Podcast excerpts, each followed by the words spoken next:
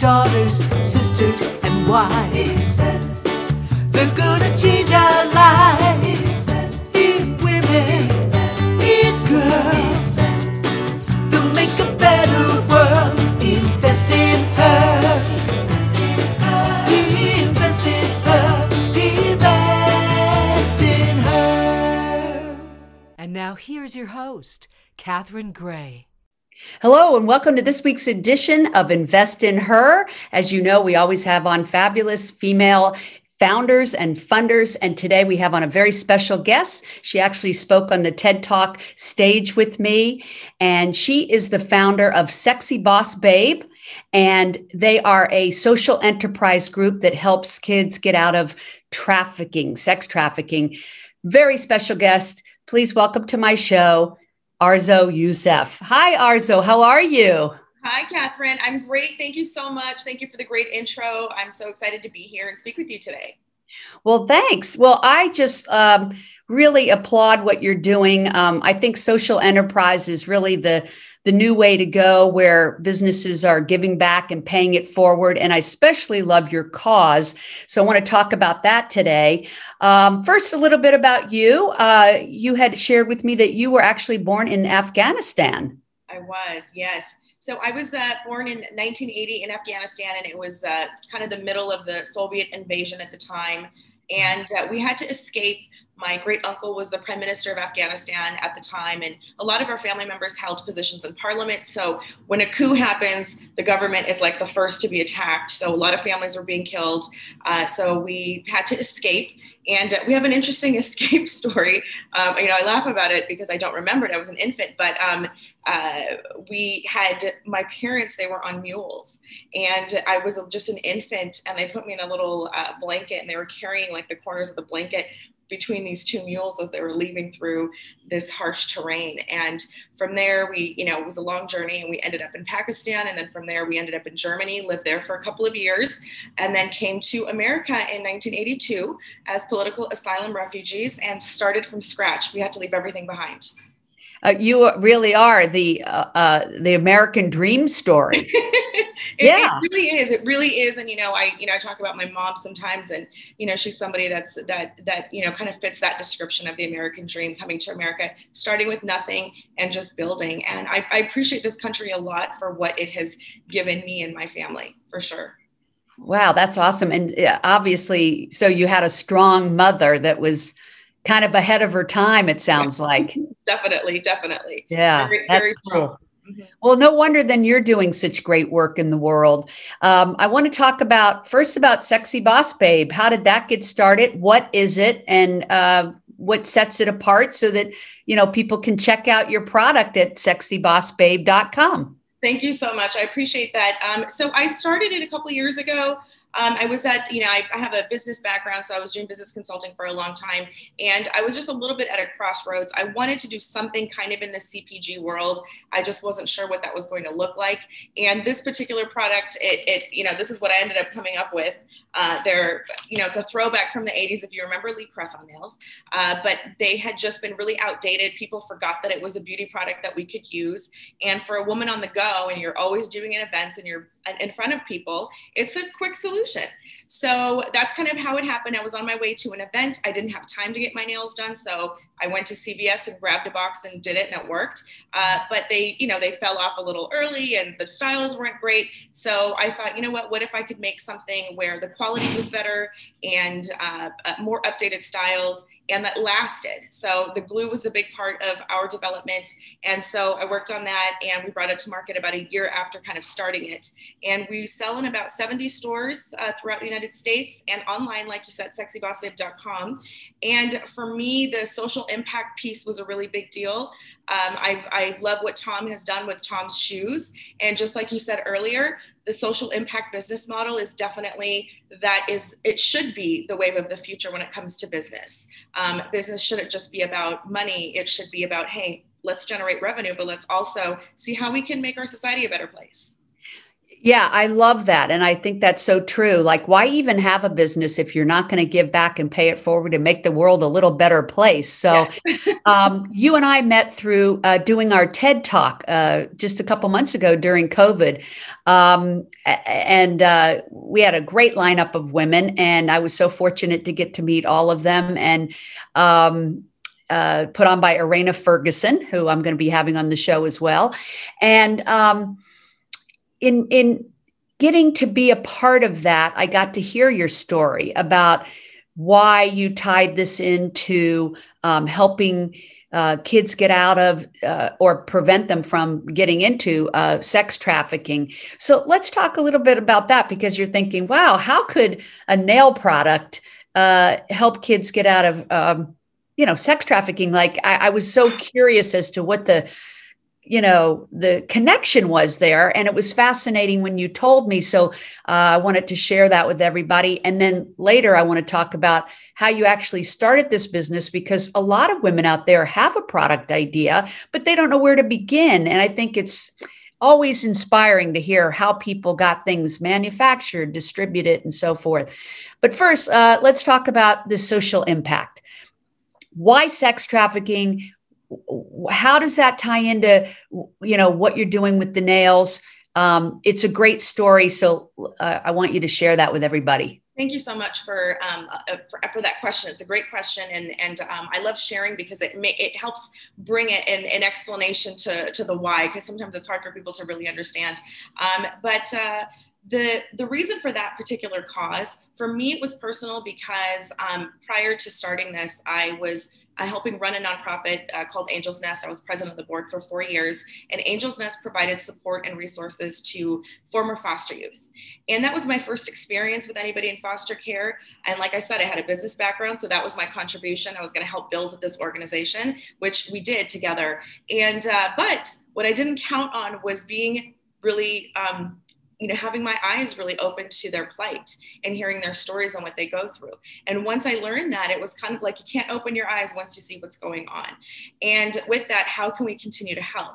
Uh, so that was that was part of it. The other part of it was well wait wait wait. What about what does that organization do that you were ended up being the president on their board? And like what exactly do they do Sure. So Angels Nest at the time, they've changed now, but at the time they provided housing support services for former foster youth. So we actually owned a house with multiple bedrooms. We had uh, youth that had aged out of foster care. So anywhere from age 18 to 24, they lived in the house. We had a case and, and, there. And back to the uh, trafficking, like what you were sharing with me and, and educating me on was that – having a place to go when they get out of foster care, like this housing that you're talking about, is what prevents them from going into trafficking. Is that right? It's definitely a, a an aspect of support that is really important and it can help with prevention.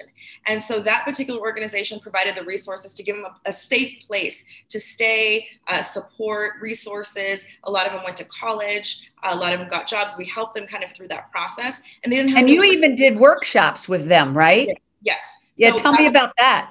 So basically, for about um, almost a year, twice a month, every Friday for three hours, uh, it, this was part of building the curriculum out. I would go to the house, and for three hours, we'd have all the youth come. Sometimes they'd bring their friends. So we'd have like 20 or 30 kids sometimes, and we'd go over different topics. Sometimes it was about, you know, banking. Sometimes it was about, um, you know, relationships and how, you know, how to have friends, how to have romantic relationships in a, in a, in a healthy way. These are things that a parent should kind of teach you, but they don't have that. So um, going kind of through that process, I realized, gosh, even these simplest things as, you know, talking about how to create your resume, how to do an interview, um, you know, grooming. No one's talking to them about these things. So just really even simple things, they, they need that. And there's, you know, and I had mentioned in the talk as well that there's 500,000 kids in the American foster care system. And I learned this through the process that there's a link to sex trafficking and 80% of sex trafficking victims are kids from foster care so okay. if we that's can, just astounding it, it, really is astounding and, yeah. and i love that we had this opportunity to do this interview this month because it is human trafficking awareness month and so it's you know it's a time to kind of let everybody know what's going on and how we can help and it's a really difficult subject um, you know people a lot of times don't want to know what's going on or don't want to talk about it but if we can make it so hey yes, this ugly thing is happening, but here's something that's we can do. This is a solution, maybe not the end all be all solution, but a really big solution uh, that can create impact. And one of the things that I had mentioned in the TED Talk was if that we had more court appointed advocates for foster youth, uh, which is basically somebody that volunteers about 15 hours a month to spend with, with an assigned foster youth. Uh, uh, that just having that relationship can significantly uh, keep them from becoming a victim to sex trafficking. You know, that's one of the things I loved about your TED Talk, Arzo, was it educated me on the staggering numbers I mean, 80% of foster, I mean, that's that's astounding. And and and also I love that your TED Talk talked about a solution because I think often people say, "Oh my gosh, this is heartbreaking, but what can I do to help?" And that's what I loved. Uh, tell us the name of your TED Talk so people can find it. Sure. So it's called End Sex Trafficking by Helping Foster Youth. Uh, you can look it up on Google. You can also just type my name in Google, Arzo Yusuf, and it'll come up. Um, uh, or, or, or, go to my personal website, arzoyusuf.com, and it's there's a link for it there. Uh, but def- it's 10 minutes, and it's a really good introduction to anyone that has zero exposure, zero knowledge, and it really allows people to understand how it kind of happens. Um, so, you know, again, it kind of back goes back to your question. You know, how is this linked, and how is this linked to the nails, and you know why? Um, a, a couple of things. One, the beauty industry is a very lucrative industry and uh, nonprofit models it, it, they can a little bit a little bit be outdated.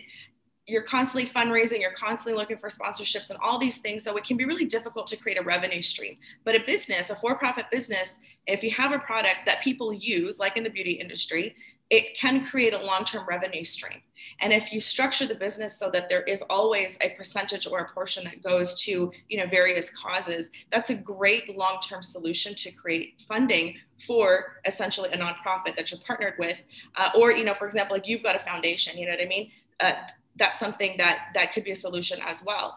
And with the and, name, you know, I like that you said you kind of modeled it after that Tom's yeah. uh, uh, mod- model because a lot of people know about Tom's. I think they were one of the first to do this. So I think they were the first. Yeah. Yeah. Yeah. Very cool. Mm-hmm. Yeah. And, you know, going back to the nails itself, one thing that I found out through the process early on, which I was kind of like, oh, this is really interesting, that um, the Department of Children and Family Services actually has a line item in their budget for nail services and nail products. And it literally says, so that youth do not get this from traffickers.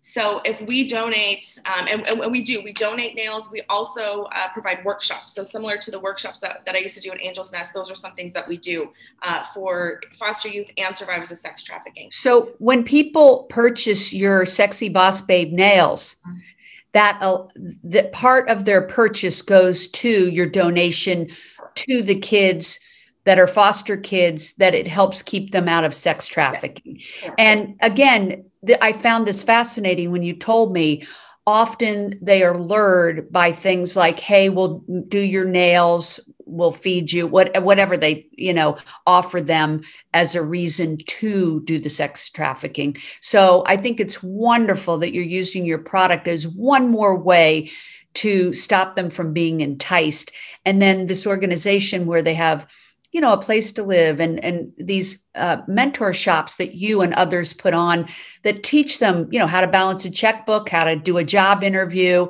Um, I, I think that's amazing. And um, i really applaud the, the work that you're doing. And i think ted was a perfect uh, platform to get this message out there. Now i have entrepreneurs that'll listen um, not only uh, say hey maybe i should be doing a social enterprise like uh, Arzo. I'm sure you're inspiring people as we talk about doing the same. But also, um, I'd like to talk about you had this idea, you asked around to some friends, and they're like, yeah, there seems to be a need for that. But then, how did you get them manufactured and distributed? I think that's always the big obstacle that pe- keeps people from creating some sort of product that they think fits a need. So I was impressed with your story on this. Tell me about how you found your manufacturer. Thank you. Absolutely. Uh, thank you for the question. And I actually, before I really go into it, I just want to say that's actually probably the easiest part of the whole thing.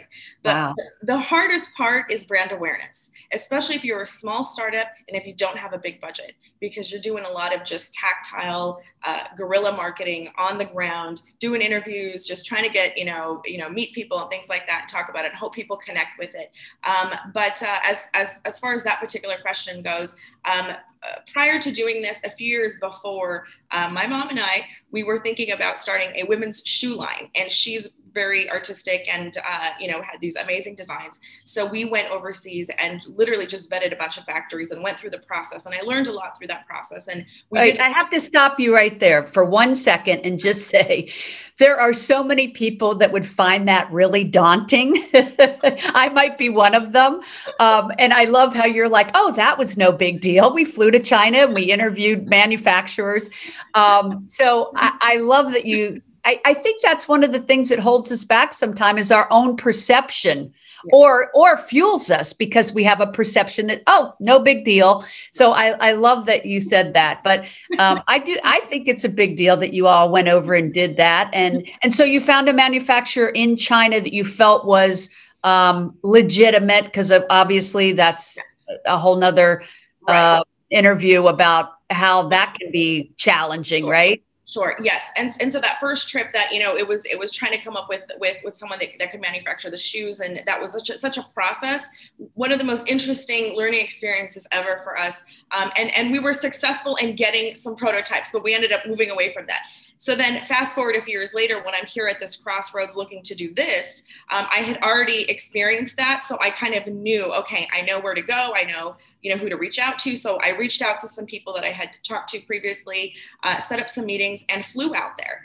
And unfortunately, it was not the way that I thought it was going to be. And I thought, what am I going to do? I came all the way out here. And so I just kind of through sheer determination, uh, uh, got introduced to other people and just kept going until I found uh, other manufacturers that I felt comfortable with that had a quality product. And then, you know, you know, you and I had talked about this over the phone because there's a social impact aspect of uh, uh, protecting people from sex trafficking trafficking is an issue and that's part of my brand so unfortunately it's true that there are a lot of factories overseas that there's labor violation and, and, and, human trafficking in regards to that. So to be very careful to make sure that I found a very reputable factory that was not engaged in those types of things. And so our factory is very very reputable. They, i mean they they do manufacturing for disney for you know h&m for other you know types of companies very high compliance standards.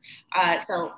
I, I love that. And um, you uh, like many women many entrepreneurs men or women um, I, I think it's a it's a must when you're an entrepreneur is you can't just stop at the first wall. You have to keep going around it over it under it whatever it takes. Because you know eventually there is a solution and that's yeah. great that you found it.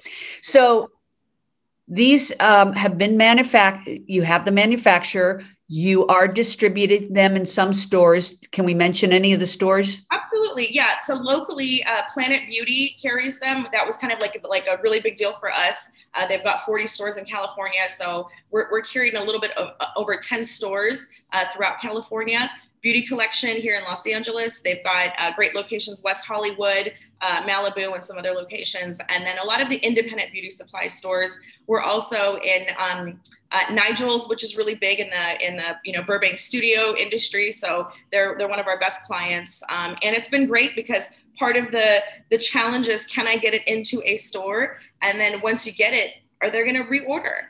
And they've been consistently reordering. So it tells us that customers are happy with it, they like us, and then our customers, which are the retail stores uh, for for that you know segment, they're they're happy with this too. And uh, you so- personally just call up those stores and say, "Hey, we have this product. We think it's a good fit." Is that is that your model? So um, what's so funny is that when I first started doing this, I thought, how am I going to do this? I thought, you know, I've got a thousand followers on Instagram, and I'm going to get a thousand sales when I turn my e-commerce store on that's not true and that's not how it happens. And quickly i realized what am i going to do? So you have to pivot And so I thought, you know what? I know how to sell and I know how to do wholesale, and I'm going to just focus on that until we really build out our e commerce store. And so, phone would be, you know, yes, that is one way to kind of cold call, but I literally just made a territory map and I would just go and figure out where all the stores are. And I'd walk in, figure out who the owner was, or call beforehand, figure out who the owner was, and sell to them. And I didn't tell them that I was the owner of this brand. I wanted it to look like I was a bigger company. So on my card, it says I'm like the sales director. I love that. that hey, way. this is good advice for someone starting out. Yeah. You know, you do have to look bigger than you are. Right. I like that. That's a wonderful story. I appreciate the honest uh, share. Thank you. Um, well, uh, I think what you're doing is fantastic. Uh, I hope people catch your TED Talk and visit Sexy Boss Babe so that they can buy them for themselves, their daughters, their sisters, their friends, uh, because they'll know that they're giving back and helping pay it forward. Um, I also hope that they get involved, those that feel it speaks to them, to help the foster youth so it prevents them from getting into sex trafficking. What a wonderful focus that is and really appreciate the great work you're doing to make the world a better place.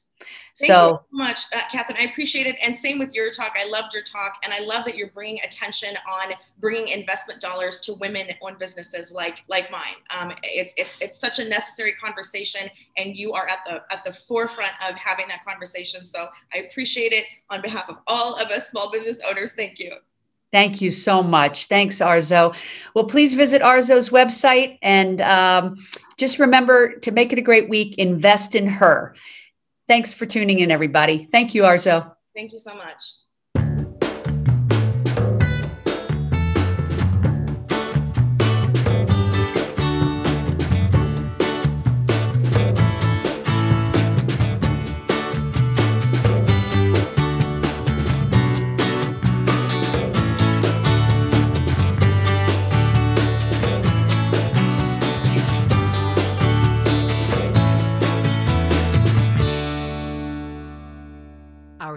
Music was created and produced by Lindsay Tomasic.